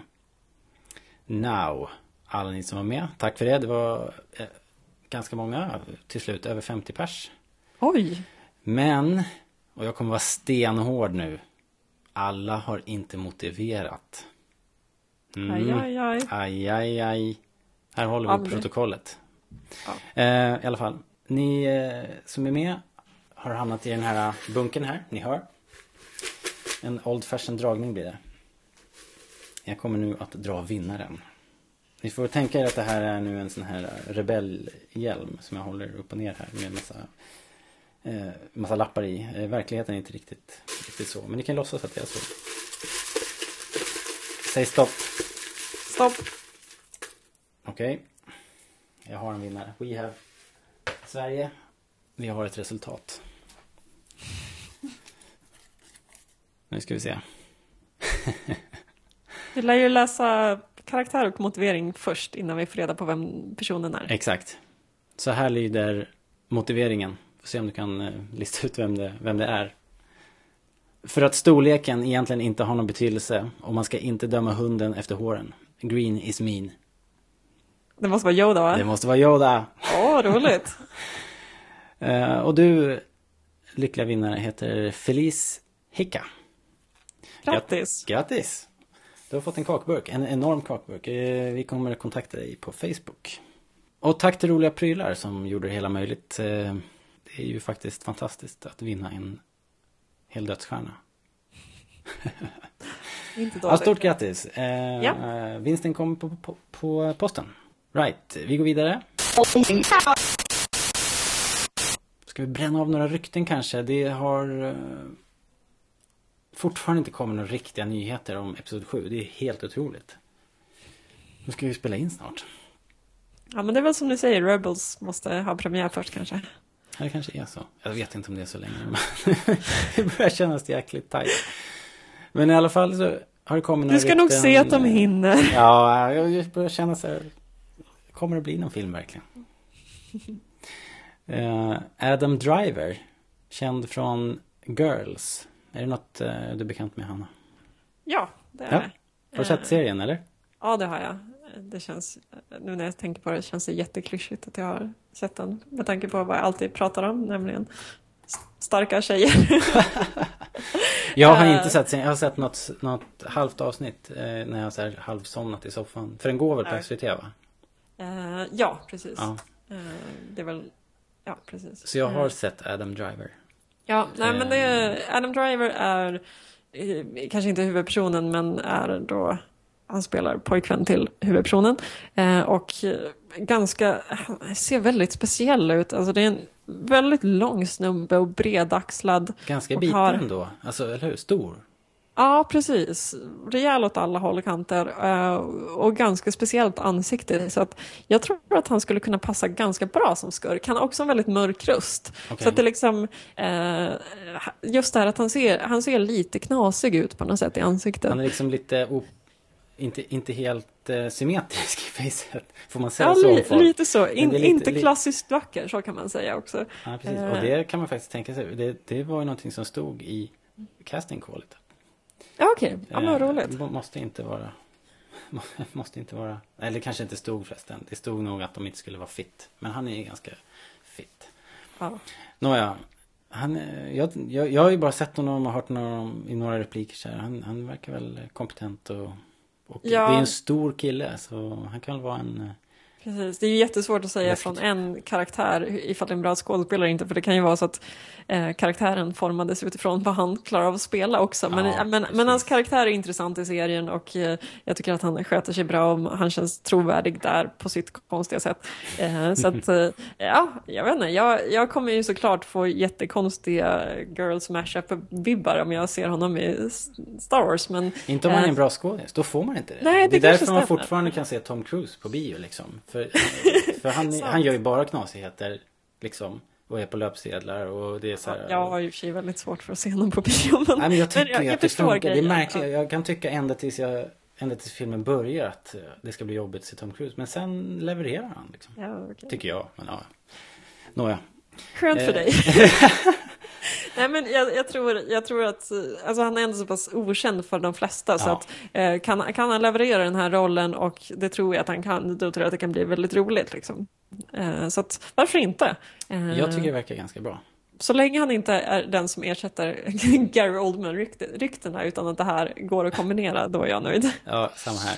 Nej, precis. Jag hoppas det inte är samma. I så fall samma person fast olika åldrar. Det kan jag Ja, köpa. Ja. Eh, sen har vi Variety, där båda de här ryktena. Eh, det här Adam Driver-ryktet kom från Variety som ju är mm, någon sorts branschtidning och ändå välrenommerad. Så, så det kanske ligger någonting i det här. Det, det är ju ingenting klart än. Men de säger också i, igår att eh, det, nu står det mellan eh, fyra, fem personer står det mellan. Eh, en kille som heter Ed Spielers från Downton Abbey. Och nu pratar vi då i så fall om en protagonist, vad jag kan förstå. Eh, Ed Spielers eller en kille som heter John Boyega från någonting som heter Attack the Block. Alltså jag känner mig otroligt off. jag känner samma. Downton Town Abbey känner jag definitivt igen men jag har ingen aning om vem skådespelaren Nej, jag är. har sett mycket någonting. begränsat där. Jag tror jag vet eh, vem det är. Men, eh, och sen har vi en Jesse Plemons från Breaking Bad. Jag vet vad Breaking Bad är. är det den Men unga snubben kanske? Ja, han är spelar tydligen Han verkar ju jättepoppis nu och jag. Har svårt för honom. Jag tror han är med i någon sån här eh, Need for Speed-film nu liksom. Alltså, att han, han ska spela här, den tuffa bad boy-killen ganska mycket. Mm. Eh, de skulle säkert tycka att det var jättekul att ha med honom för att han är så poppis nu men jag skulle, jag hoppas inte att han dyker upp faktiskt. Det har inte varit Star Wars trademark eh, genom åren att plocka upp de här mest poppis. poppis Nej, Mm. precis. Och därför tycker jag de här andra två låter intressanta. Det är två teaterkillar. En Matthew James Thomas och en Ray Fisher.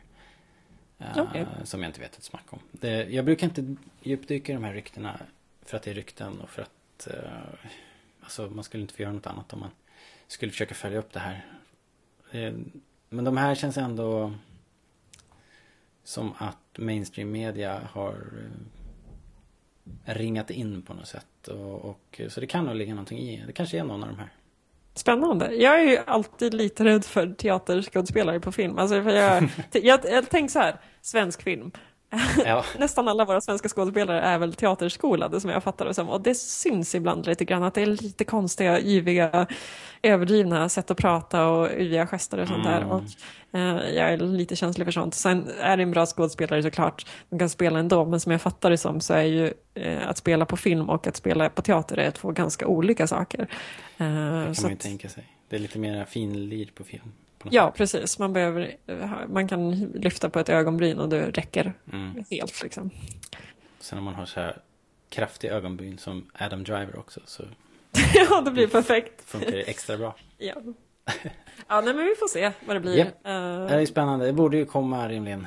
Kanske, kanske kan vi säga något eh, konkret då nästa, nästa gång. Det var det. Jag, vi pratar inte mer rykten tror jag. Vi går vidare. Weiter. Det sista jag tänkte göra idag var att recensera en bok.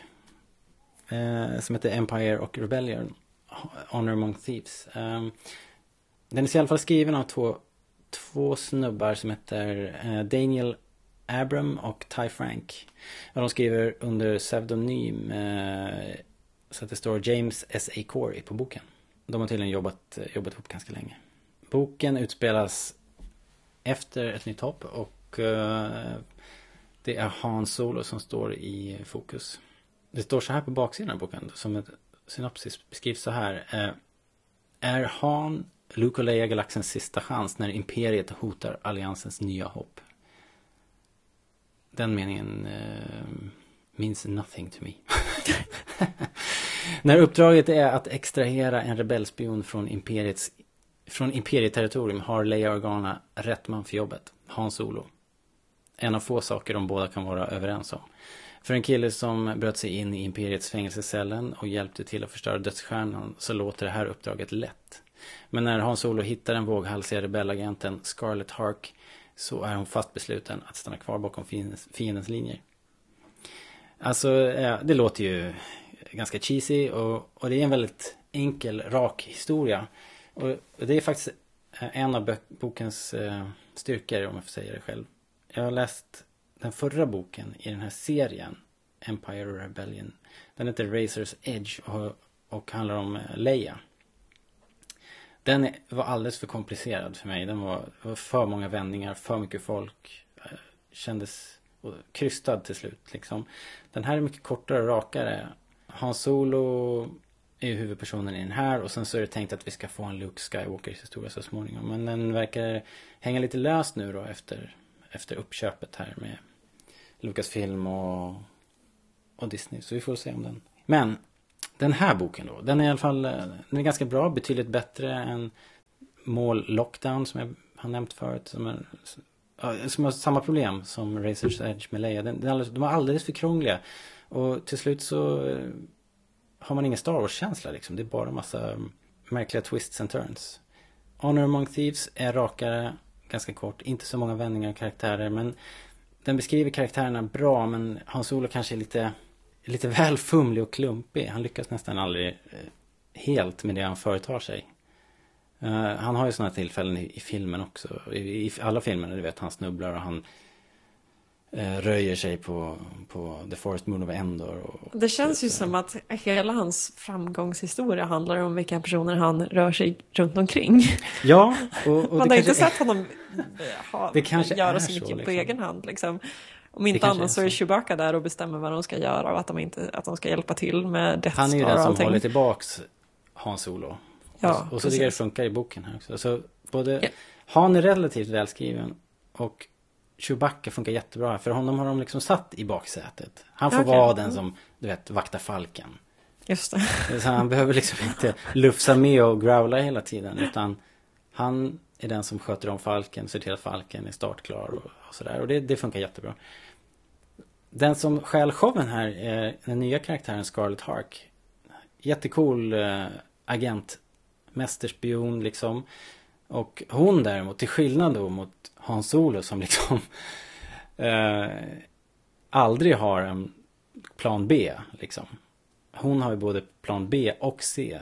Och, eh, så hon är liksom inte någon som behöver räddas. Hon, är, hon är verkligen, står ju verkligen på egna ben och, och eh, räddar dagen liksom. Det är ju skönt. Väldigt uppfriskande. Hon är dessutom inte insyltad i någon, eh, någon romantisk historia här. Utan hon, hon blir liksom varken damsel in distress eller något romantiskt intresse. Utan hon är bara superagent. Men nu har jag en fråga här. För att egentligen har vi ju bara sett Hans Solo agera med en annan kvinna innan. Ja.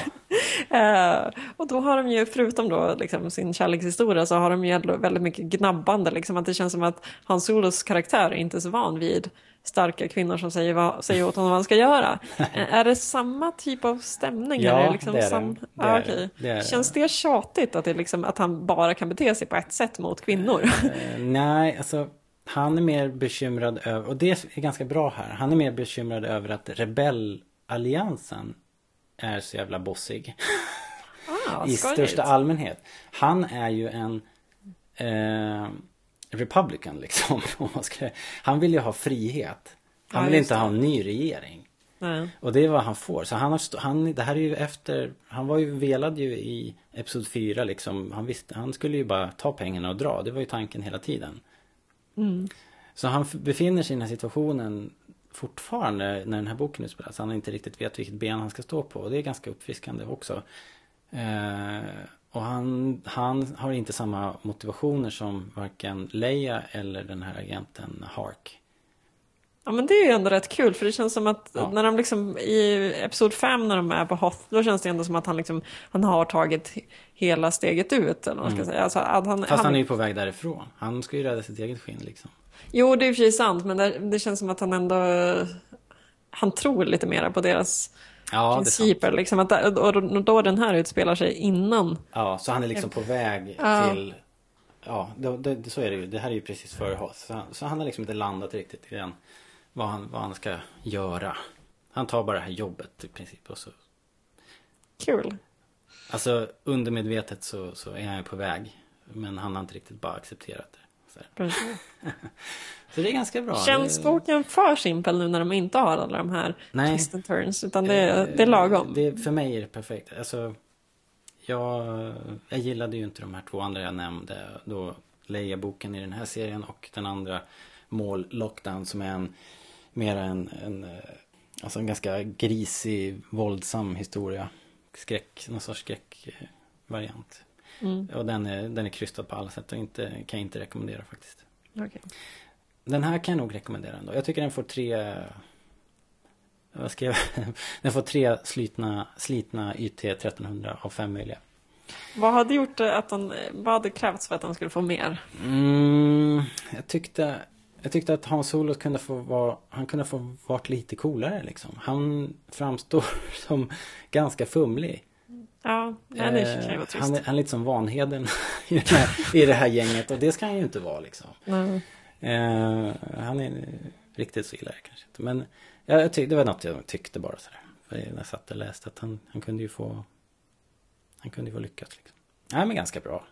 Jag tror, jag tror att jag kanske ska ta en paus med bokläsande faktiskt. Det är lite det jag Bara det blir dags för serietidningar istället? Kanske Eller? det. Jag har en hög som jag ska ta tag i. Ja, ja, Men äh, ja. jag tycker boken är helt godkänt och, och äh, betydligt bättre än den första i serien. Så att, äh, bra. Den får, ja, får godkänt. Right. Nu är det dags. Dags att runda av. Tack så mycket Hanna. Tack själv. Kul att prata Star Wars. Som alltid. och tack alla som lyssnar. Det är fantastiskt roligt eh, att ni lyssnar. Och det är jättekul att höra från er också. Eh, när ni skriver på Facebook eller tweetar eller mejlar. Eh, vi svarar alltid.